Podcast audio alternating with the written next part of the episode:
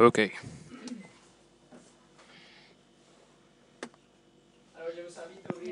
I invite you to open the Word of God to 1 Peter chapter 4. Today we begin the fourth chapter of this epistle.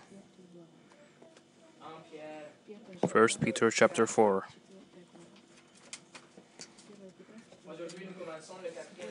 We began studying this chapter some time ago.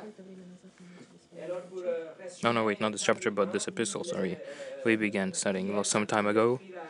And Peter writes to the church that has been scattered because of persecution and teaches and reminds them of great gospel truths in the first chapter so that they are encouraged and stand firm.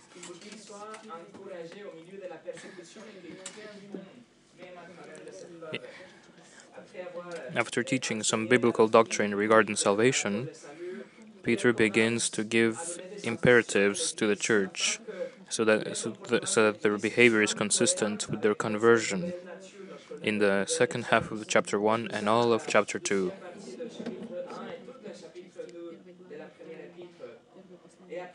And after that, in chapter 2 and 3, we get specific scenarios where where to keep an excellent conduct before the governing authorities. Um, yeah, especially before the governing uh, authorities in the workplace and in the family. Well, especially in all of those places. Peter mentions these three spheres of daily life, and after that, Peter dives into the subject of suffering for righteousness, since that's what the church was going through, and he appeals to the example of Christ, who suffered but achieved the greatest victory in the redemption of his people and his universal exaltation.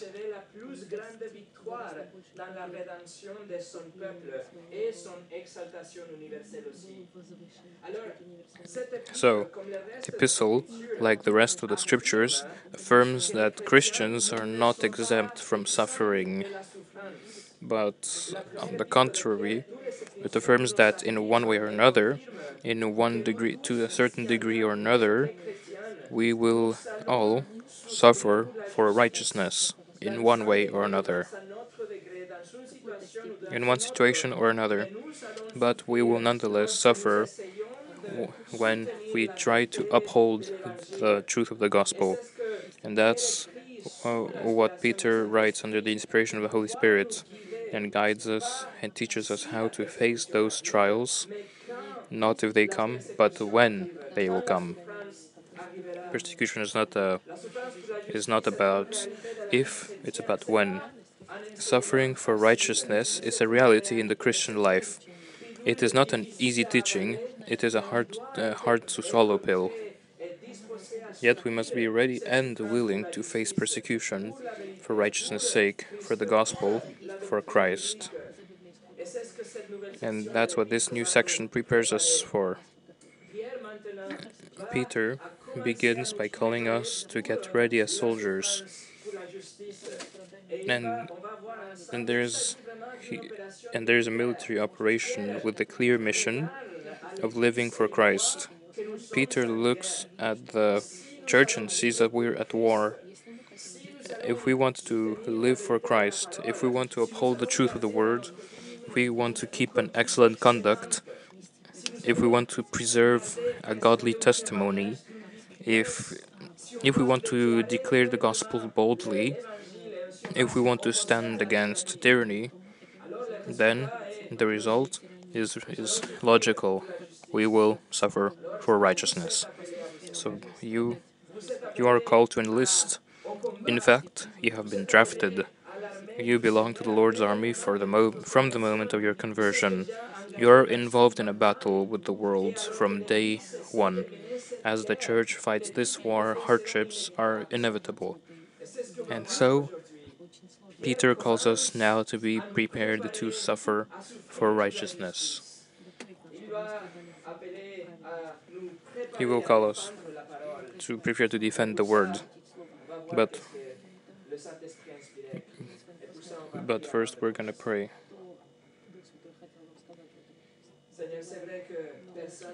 Lord, thing, it is true that none of us want to suffer, but if it is something that comes into our lives, please let it, please let your word and this preaching prepare us, that we may have uh, weapons and tools ready, so that when we suffer for righteousness, we don't, we may stand firm for the truth of your word.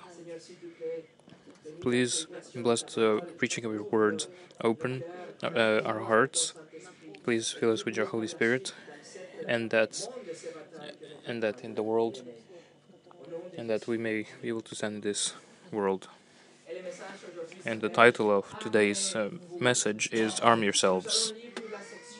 Let us read this whole new section first of First Peter chapter 4 verses 1 through 6 knowing that our study will be verse 1 and verse 2. So let's read 1 Peter 4, verses 1 through 6.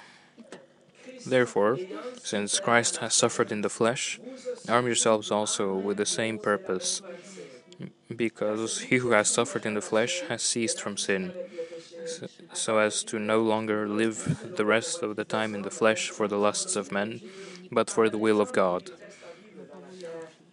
for the time already past is sufficient for you to have worked out the desire of the Gentiles, having pursued a course of sensuality, lusts, drunkenness, carousing, drinking parties, and abominable idolatries. In all this, they are surprised that you do not run with them in the, into the same ex excesses of dissipation, maligning you, but they will give account to him who is ready to judge the living and the dead. For to this the gospel has been proclaimed, even to those that who are now dead, so that though they were judged in the flesh as men, they live in the spirit according to the will of God. We will look at verse 1 and 2 under three points. And we will look at uh, armed with knowledge, first point. Then, secondly, armed with status. And then, number three, armed with conviction. First thing, armed with knowledge. And for that, look at, at the verse 1. Peter calls us to be armed. He writes, Therefore, since Christ has suffered in the flesh, arm yourselves also with the same purpose, because he who has suffered in the flesh has ceased from sin. To understand this verse, we must we must remember Peter's train of thought. In uh, chapter 3 verse 18, he wrote about the suffering and death of Christ. And then, if you remember, he went on a tangent in verses 19 through 21, and then wrote the resurrection and Christ's exaltation in verses 21 through 22. And now, our verse begins with therefore, to indicate that this is a result of the previous section, but particularly of the redemptive work of Christ, the, uh, which, he men- uh, which he mentioned in, in chapter 3, verse 18, and his subsequent victory and his exaltation in, uh, in uh, verses 21 through 22. He writes, Therefore, since Christ has suffered in the flesh, arm yourselves also with the same purpose. And here we find the commandment to arm ourselves. It is a command, it is an imperative of the Word of God, and the commandment is to arm ourselves. The word in Greek that he uses uh, is a is an Im- military image, which literally means arm yourself with weapons or put on armor, picturing the warlike conditions and preparation for battle. In other words, uh, get ready, uh, pick up your weapons, get ready, because this is war.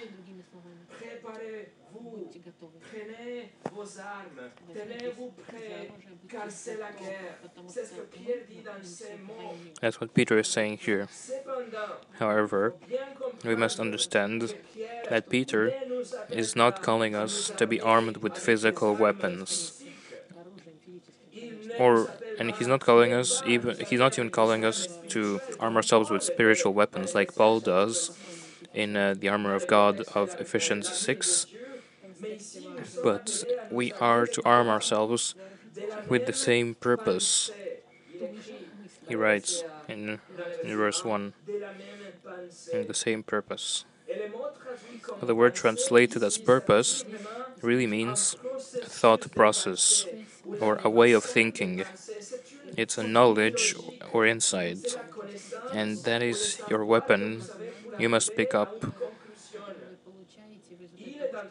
He's saying we, that you need to have the same way of thinking as as Jesus, whom he comes, uh, whom he just uh, mentioned at the end of chapter three.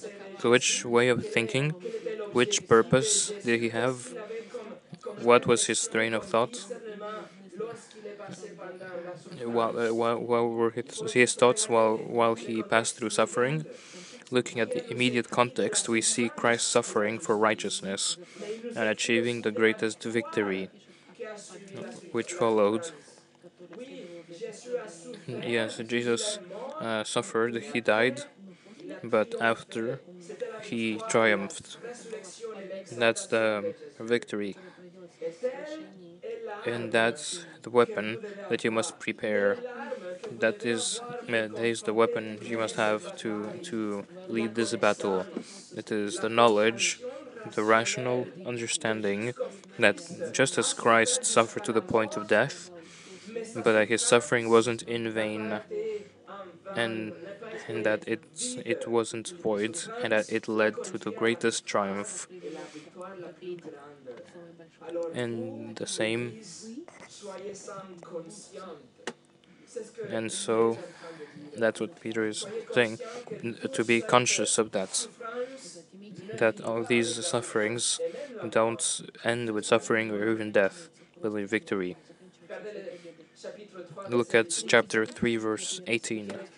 Peter writes, For Christ also suffered for sins once for all, the righteous for the unrighteous, so that he might bring you to God, having been put to death in the flesh, but made alive in the spirit. Now look at verse uh, chapter 4 verse 1. Therefore, since Christ has suffered in the flesh, arm, your, arm yourselves also with the same purpose. And so, being put to death in the flesh in uh, chapter 3, verse 18, is equivalent to suffering in the flesh in, uh, in chapter 4, verse 1. We know that Jesus suffered physically to the point of death, and Peter instructs that can be your case too. And so, be uh, ready, be conscious of that. It can happen to us. And you say, but how can the knowledge of suffering and potential martyrdom be a weapon to live in the midst of persecution? How can this knowledge be a weapon? How can we be encouraged knowing that it's almost sure that we will suffer? And the answer is because suffering and even death are not the end. Suffering and death for Jesus preceded the greatest triumph, and the knowledge and the knowledge of triumph in our salvation and his glory carried him through it all.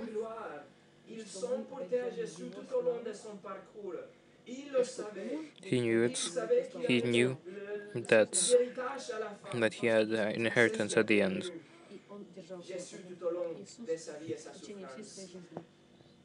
Les- L'auteur de l'épître aux Hébreux, The writer of Hebrews says in Hebrews 12 verses 1 through 2, Let us run with endurance the race that is set before us, fixing our eyes on Jesus, the the author and perfecter of faith, who for the joy set before him endured the cross, despising the shame, and has sat down at the right hand of the throne of God.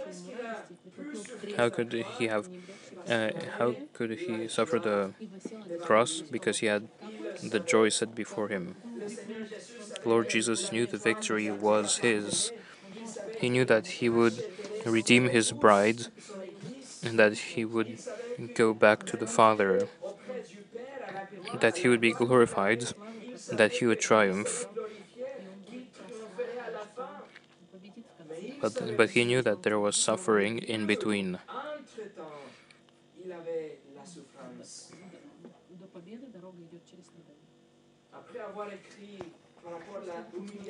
After having written about the humiliation of Christ and his crucifixion, Paul writes uh, in Philippians uh, chapter 2 verses 9 through 11, Therefore, God also highly exalted him and bestowed on him the name which is above every name, so that at the name of Jesus every knee will bow, of those who are in heaven and on earth and under the earth, and that every tongue will confess that Jesus Christ is Lord to the glory of God the Father.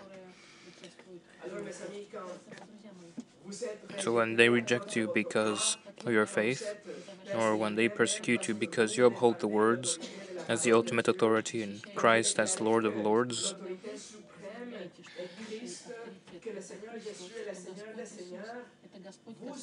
you will be triumphant, because no matter what they do to you, you are running with endurance and fixing your eyes on Jesus. You are following his footsteps,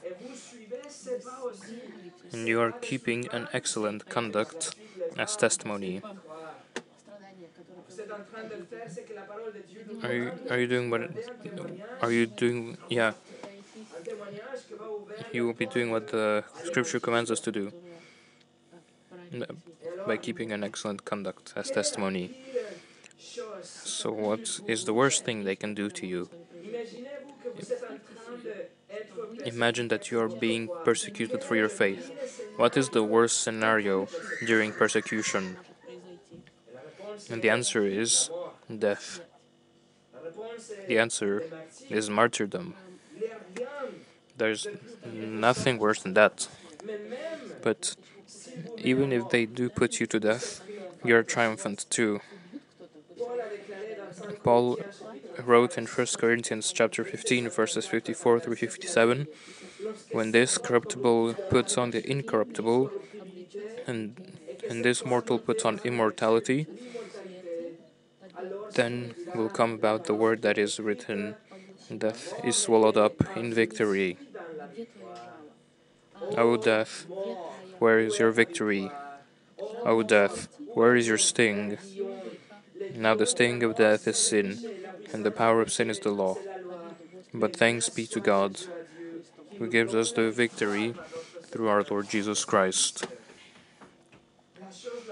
The worst thing they can do uh, ends with victory. Death is not the ultimate defeat, but the ultimate victory. Death will escort you into eternity as a faithful disciple that refused to compromise and give his life in exchange and gave his life in exchange.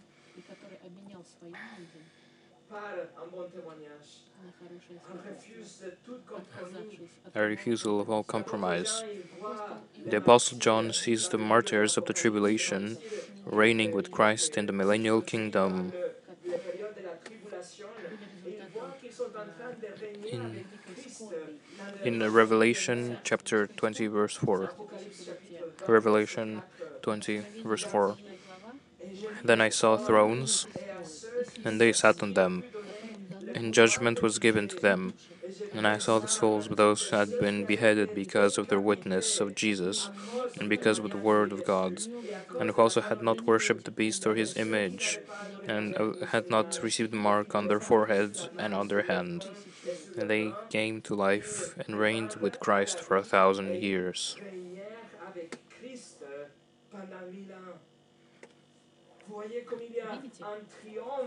There is triumph for each one of us, even through the worst scenario, which would be death, and the knowledge of victory is the weapon that you have today.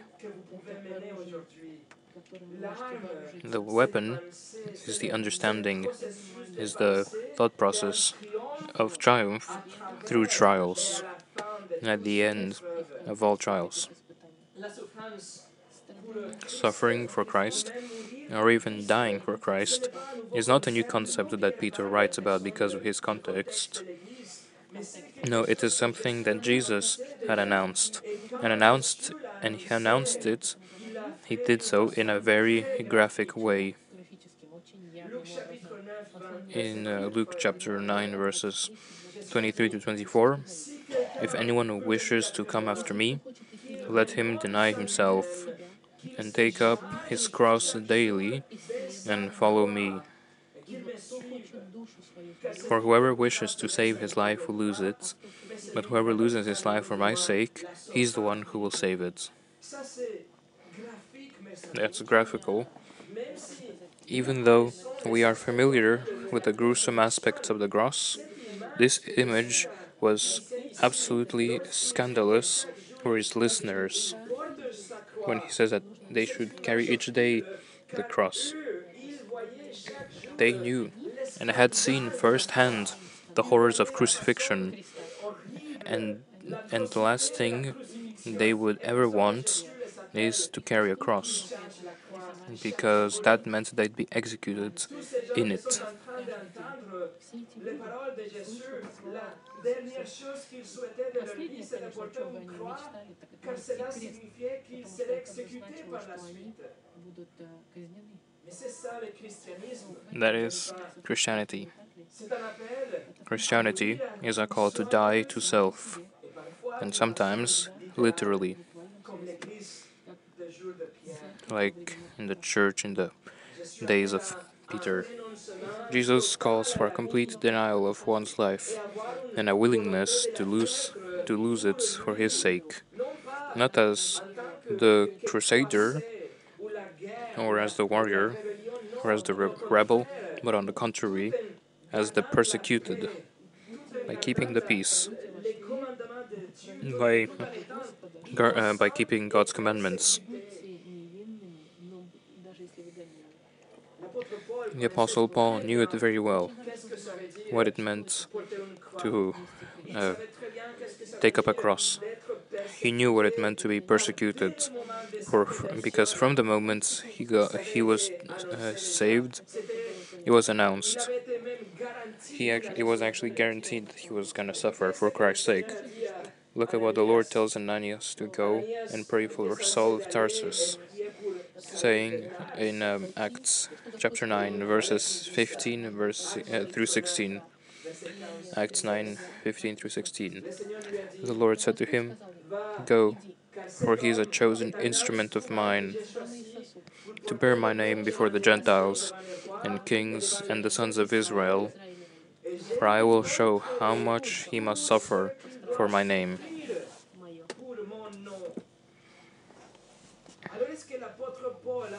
so did the Apostle Paul suffer. Turn to 2 Corinthians chapter 4. 2 Corinthians chapter 4.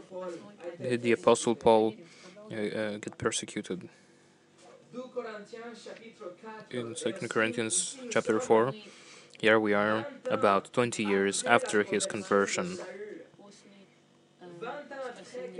20 ans après que 20 years after the Lord had announced through Ananias that he must that he will show to uh, Saul all the ways you uh, he, how much he must suffer. Paul can look back and acknowledge the cross he has been carrying. In the Second Corinthians, um, chapter four, verses eight through eleven. In every way afflicted, but not crushed, perplexed, but not despairing, persecuted, but not forsaken, struck down, but not destroyed, always carrying about in the body the dying of Jesus, so that the life of Jesus also may be manifested in our body. For we who live are constantly being delivered over to death for Jesus' sake, so that the life of Jesus also may be manifested in our mortal flesh.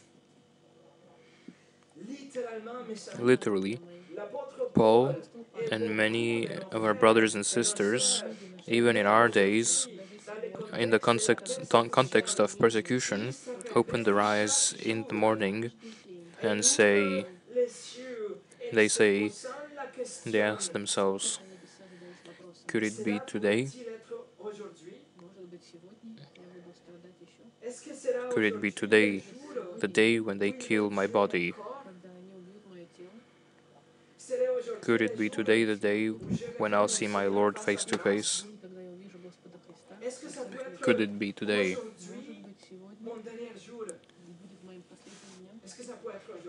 Can it be today? Turn to chapter 11, to 2 Corinthians chapter 11. In uh, 2 Corinthians chapter 11, verses 24 through 27. Five times I received from the Jews forty lashes less one. Three times I was beaten with rods. Once I was stoned. Three times I was shipwrecked. A night and a day I have spent in the deep. I have been on frequent journeys, in dangers from rivers, in dangers from robbers, in dangers from my countrymen, dangers from the Gentiles, dangers in the city, dangers in the desolate places, dangers on the sea, dangers among false brothers. I have been in labor and hardship, in many sleepless nights, in starvation and thirst, often hungry, in cold, and without enough clothing. Friends, talk about suffering for righteousness. Paul writes in 1 Corinthians, he confessed that I die every day. And to the Philippians, from prison, he said that he was being poured as an offering. And in his very last letter, he wrote to Timothy, in 2 Timothy chapter 4 verse 6 he says i am already being poured out as a drink offering and the time of my departure has come. That's that's what's suffering for righteousness. Why? Because paul never compromised. Paul never backed out. He always remained faithful to the lord jesus christ. He always kept a blameless conduct before his accusers and about 32 years after his conversion, three decades as a servant of Christ, he was beheaded and ushered to glory. The very second that blade touched his skin.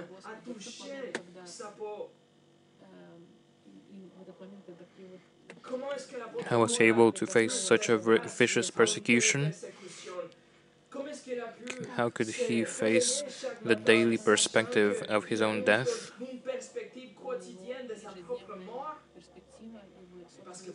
Paul was armed with the weapon Peter writes about. The same way of thinking, the same thought process as the Lord Jesus Christ. He knew there was victory on the other side of death he knew that a cross precedes a crown. Paul, uh, that he knows, yeah. That's why Paul wrote that to die is gain. Polycarp, a direct disciple of the Apostle John, was he was arrested and threatened to be killed. He was brought to the proconsul, who said, Curse Christ and I'll release you.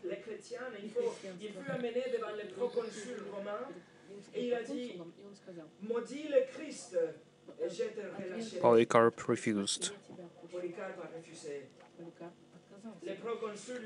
The proconsul then asked him to swear by the spirit of the emperor, and so recognizing the emperor's deity.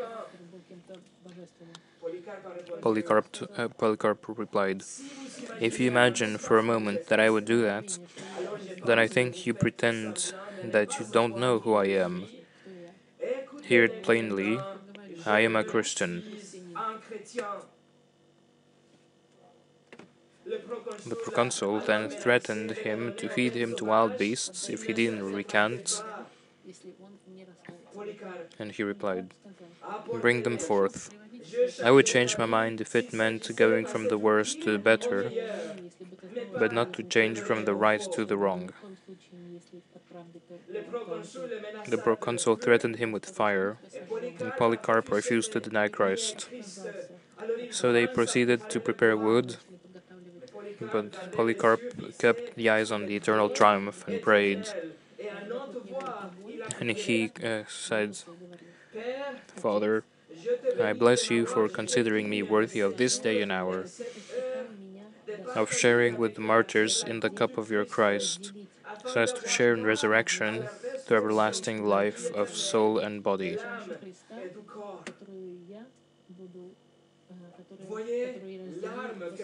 See, the weapon that Polycarp had was, the, was that thought process, was that knowledge of victory after death.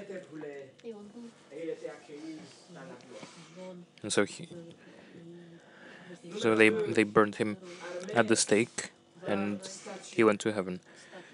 Second point, armed with a status, and for that we come back to First Peter chapter four.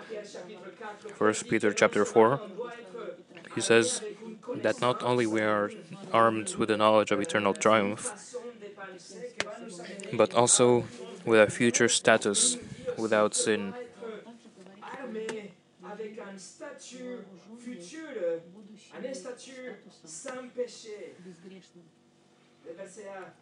Look at verse 1. Therefore, since Christ has suffered in the flesh, arm yourselves also with the same purpose, because he who has suffered in the flesh has ceased from sin Peter tags this reason to the commandment of arming ourselves, the one who has suffered in the flesh. But the verb for suffered is in is in the aorist tense that indicates that the suffering was completed until the end, which meant death.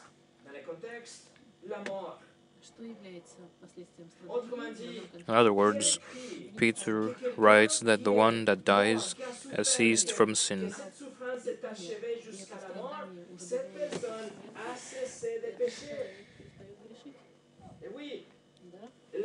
The word for ceased means to desist, to be relieved, to be through with something.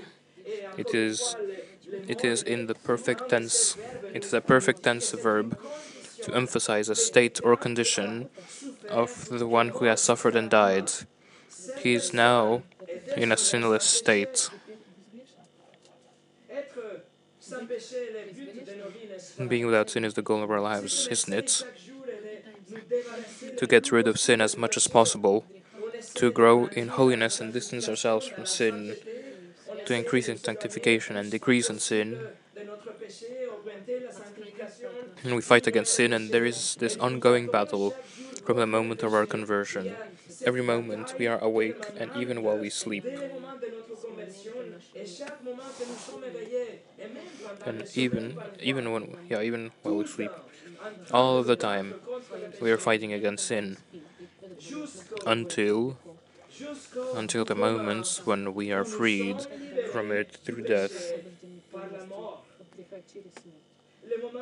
The moment a believer dies, he enters into a sinless status. And in a split, in a split second, the war against sin is over, and all that is left is an eternity in perfect holiness.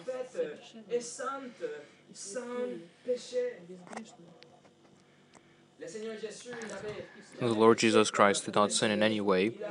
He lived an absolutely spotless life, perfection in thought, word, and deed. But when he suffered and died in the flesh, he was freed from the sin that abounded around him. He was not freed from his own sin, which he didn't have, but from the sin that was around him. The sin he saw in people everywhere he went. The sin that had corrupted the world he had created. Lord Jesus was freed from that sin that was around him the moment of his death. And not only that, but he suffered at the hands of sinners, men that gave into sin to such an extent that they killed him. It was sin that pushed them to crucify Jesus. So there was sin around them, around him, and in those, and those who, and in those who, who killed him, and while, and while he was on the cross, while on the cross, it says that that the sins of his people.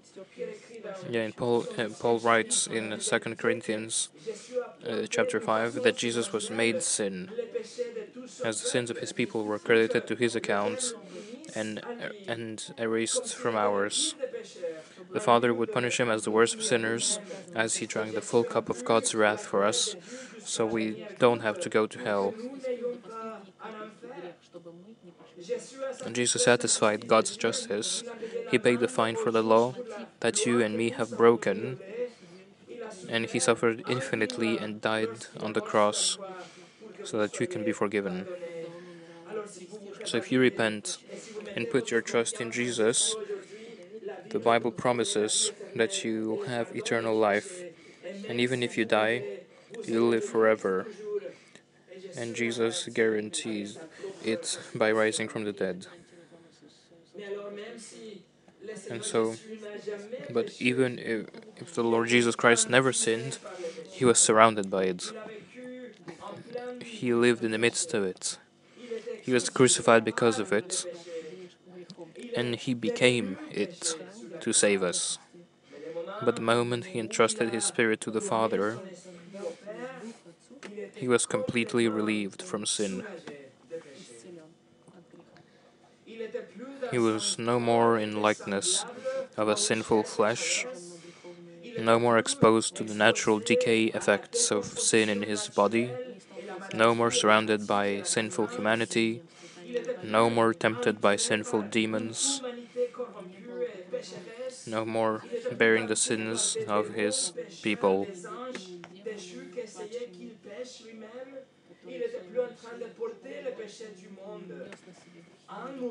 When he died, Jésus was relieved of sin. He ceased from sin. He was through with sin. He broke off with sin and so will you. That's why Paul wrote in Philippians uh, 1:21, For to me to live is Christ, and to die is gain. Friends, the worst thing that evil people can do to you is to relieve you from sin. As you reach that sinless condition, that is how you can stand the worst of trials, being armed with the certainty of that future status without sin.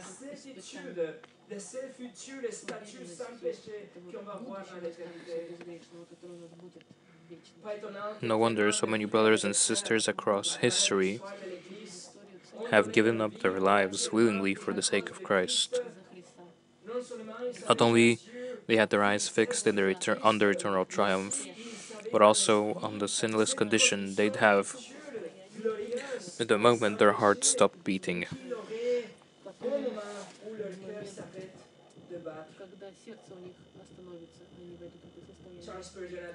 Charles Spurgeon said, Death cannot kill a believer.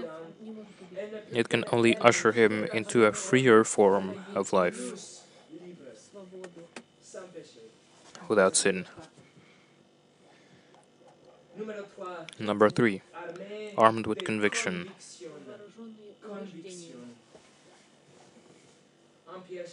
First Peter chapter 4 verses 1 and 2.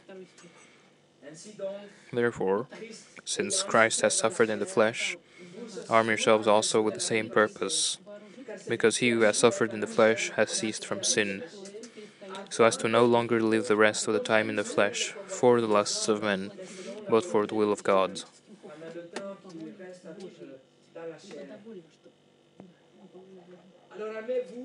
Arm yourselves with knowing that Jesus, that the suffering of Jesus brought the greatest victory. Arm yourselves with knowing that the worst thing they can do to you is to bring you into a sinless status in glory. So, while you are here on earth, for, for the rest of your lives, reste de votre vie, do not live for sin, but form in yourself a conviction of living for the will of God, for the glory of God.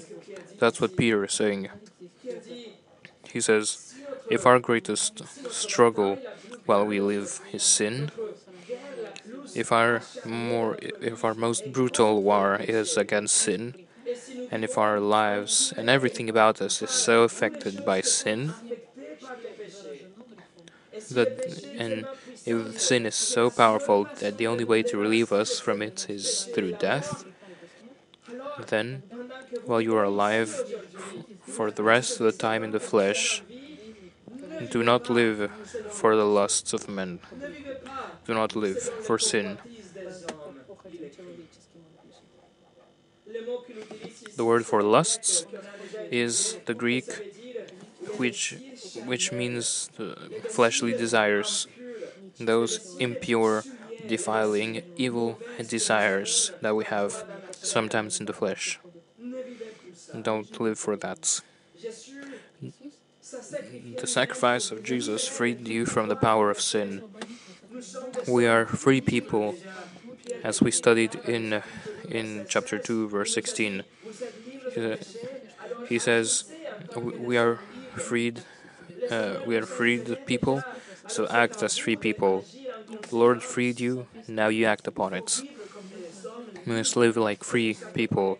That's why Paul instructs in Romans six twelve, "Do not let sin reign in your body, in your mortal body, so that you obey its lusts." You must not live for sin. la première épître de First Peter is full of imperatives that instructs the church to live godly lives even in the midst of a hostile environment.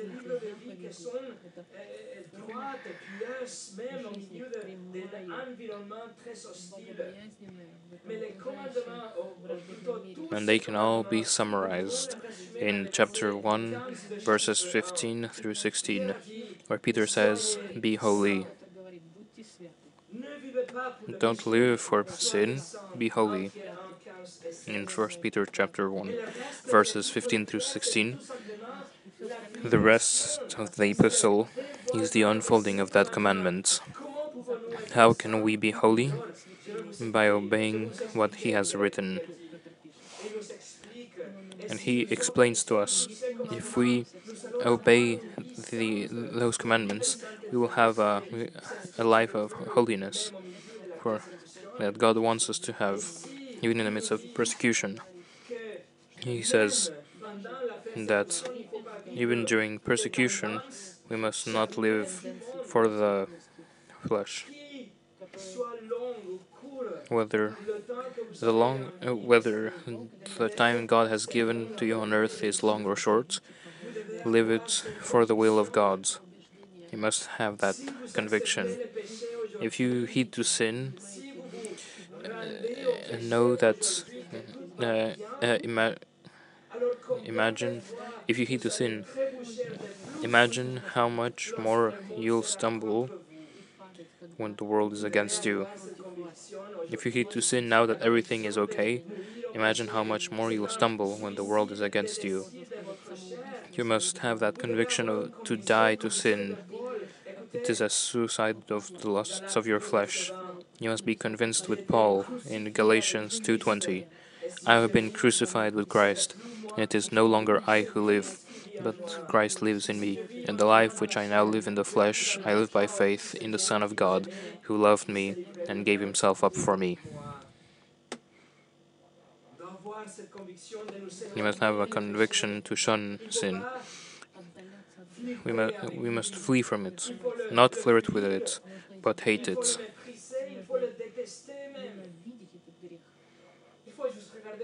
We must look around us to see what sin has done to God's creation. See what sin has done to humanity. Look at what sin has done to the culture and to marriages and to pregnancies see what sin has done to the church throughout history. See what sin has done in your life, in your own life, and perhaps in your family. See what sin has done to your Lord and Savior. Evade it, reject it, shun from it, disdain it, hate it, abhor it with, with all your hearts. John MacArthur said, We should not be entertained by the sins for which Christ died. Now to finish, Our conviction is a weapon during persecution. It is a weapon that we can use during persecution, but not only in in the negative, uh, uh, meaning not meaning not only by not following the lusts of the flesh, but also in the positive. In verse 2, so as to no longer live the rest of the time in the flesh for the lusts of men, but for the will of God. Live for the will of God. Live pursuing God's will as revealed in Scripture live a blameless life so that unbelievers will be open to the gospel. Live verbally sharing the gospel around you. Live warning them of the wrath to come. Live exposing them to the grace and love of God seen in the cross. Live calling people to repentance and faith in Jesus Christ. That's the will of God for your life. Live fearlessly, knowing a crown awaits you. That a crown awaits you on the other side. Live honestly, knowing that God provides for you. Live righteously, knowing God is pleased. Live confidently knowing your life is in hands, in, in His hands. Live productively, knowing every minute is a grace of God. Every minute is a gift of God. Live for the glory of God. Live according to His will. See, instead of focusing on on man, live with your heart focused on God. certitude. Mais si vous vivez But if you live with your ho- with your hearts focused on God, de vivre yeah, pour la volonté de Dieu, that conviction is the locomotive that will pull the whole train. That is the armor that will make you stand the worst of attacks. That is the weapon you need to forge today. You must be, you must you must forge this weapon today.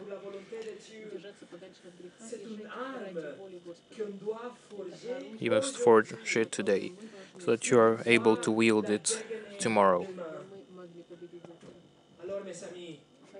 So, my friends, arm yourselves. Let's pray.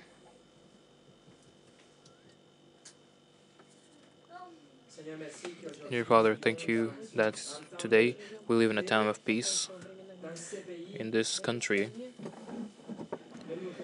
but we recognize that it's not the same for everyone. We know that there are brothers and sisters abroad who are suffering, and we see them every day in the news.